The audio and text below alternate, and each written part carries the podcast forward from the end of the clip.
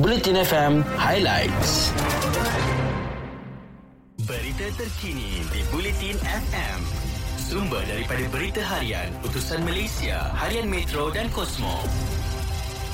Jumlah terkumpul kes positif COVID-19 di seluruh dunia ketika ini melebihi 244 juta selepas lebih 500 ribu kes baru dikesan dalam tempoh 24 jam lalu.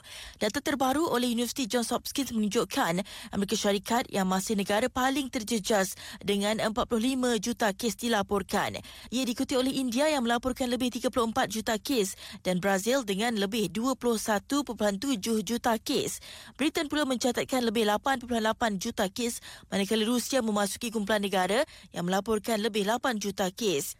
Di Asia Tenggara, Indonesia mendahului negara lain dengan lebih 4.2 juta kes dilaporkan. Ia diikuti dengan Filipina yang mencatatkan lebih 2.7 juta kes, Malaysia dengan lebih 2.4 juta kes dan Thailand dengan 1.8 juta kes.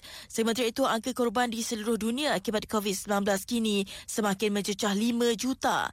Amerika Syarikat kekal mencatatkan jumlah kematian tertinggi melebihi 738 ribu kes, menjadikan angka kematian global akibat virus tersebut kini 4.96 juta.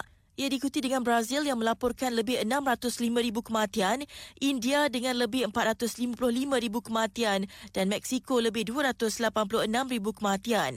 Di Asia Tenggara, Indonesia mencatatkan 143,000 kes kematian. Diikuti Filipina yang melaporkan lebih 42,000 kematian dan Malaysia lebih 28,000 kematian. Seterusnya, Pusat pelancongan di seluruh negara dijangka dibuka kepada pelancong asing lebih awal dari tempoh tiga bulan selepas pembukaan gelembung perjalanan antarabangsa di Langkawi bermula pada 15 November ini. Menteri Pelancongan, Kesenian dan Kebudayaan Datuk Sri Nancy Syukri berkata, kerajaan sudah bersedia dengan prosedur operasi standard bagi pembukaan pusat pelancongan di seluruh negara kepada pelancong asing selepas projek rintis gelembung perjalanan itu dibuka di Langkawi. Beliau berkata perkembangan pembukaan Langkawi kepada pelancong asing akan menjadi pertanda aras sebelum pusat pelancongan di seluruh negara dibuka kepada pelancong asing. Pada masa sama, Nancy berkata kementerian sedang dalam fasa akhir melaksanakan persediaan untuk menyambut kembali ketibaan pelancong asing. Tambah beliau lagi projek gelembung pelancongan di Langkawi yang dibuka pada 16 September lalu berjaya menerima kemasukan lebih 100,000 pelawat dari seluruh negara dalam tempoh sebulan ia dibuka.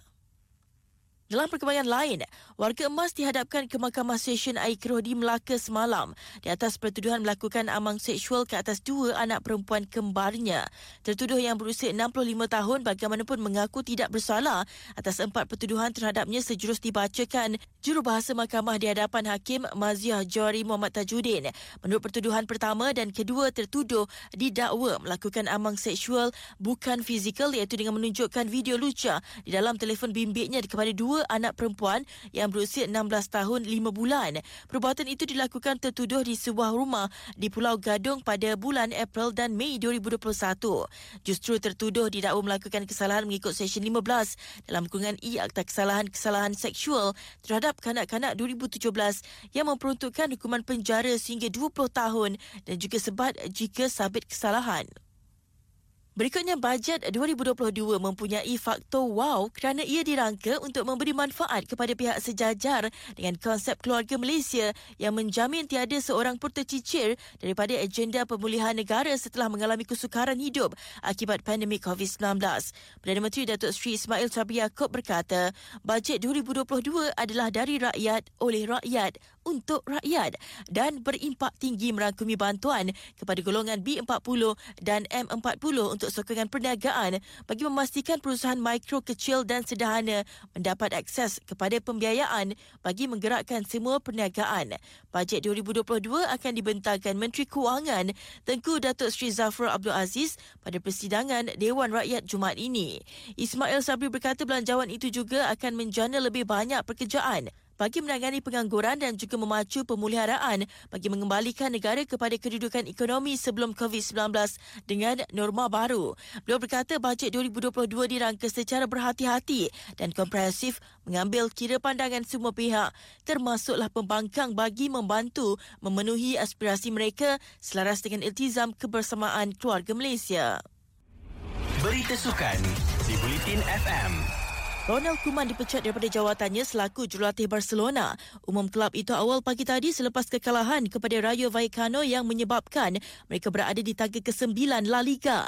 Barca hanya menang dua daripada tujuh saingan terakhir Liga di bawah kendalian Koeman. Rentetan perlawanan yang menyaksikan mereka juga tewas di tangan Real Madrid pada Klasiko di Camp Nou Ahad lalu. Persembahan buruk pada permulaan musim meningkatkan kemungkinan pasukan itu gagal untuk layak ke Liga juara-juara musim depan seterusnya mendatangkan kesan besar terhadap situasi kewangan kelab yang sudah teruk.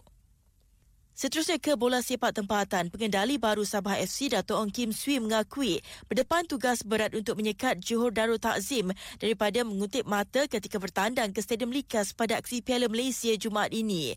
Beliau turut mengakui ia adalah cabaran besar pertamanya bersama Sabah selepas secara rasmi dilantik sebagai ketua jurulatih skuad Sang Badak itu bermula pada 1 Oktober lalu.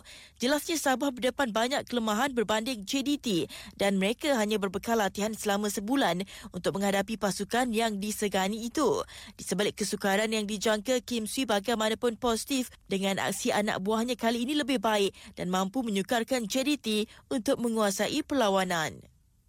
Kalau dengan itu sekian berita terkini. Stream secara live di web blutinfm.audio atau aplikasi Audio Plus. Download Audio Plus sekarang di aplikasi App Store atau Google Play. Semuanya di satu platform dengan Audio Plus. Ikuti berita-berita terkini di Bulletin FM.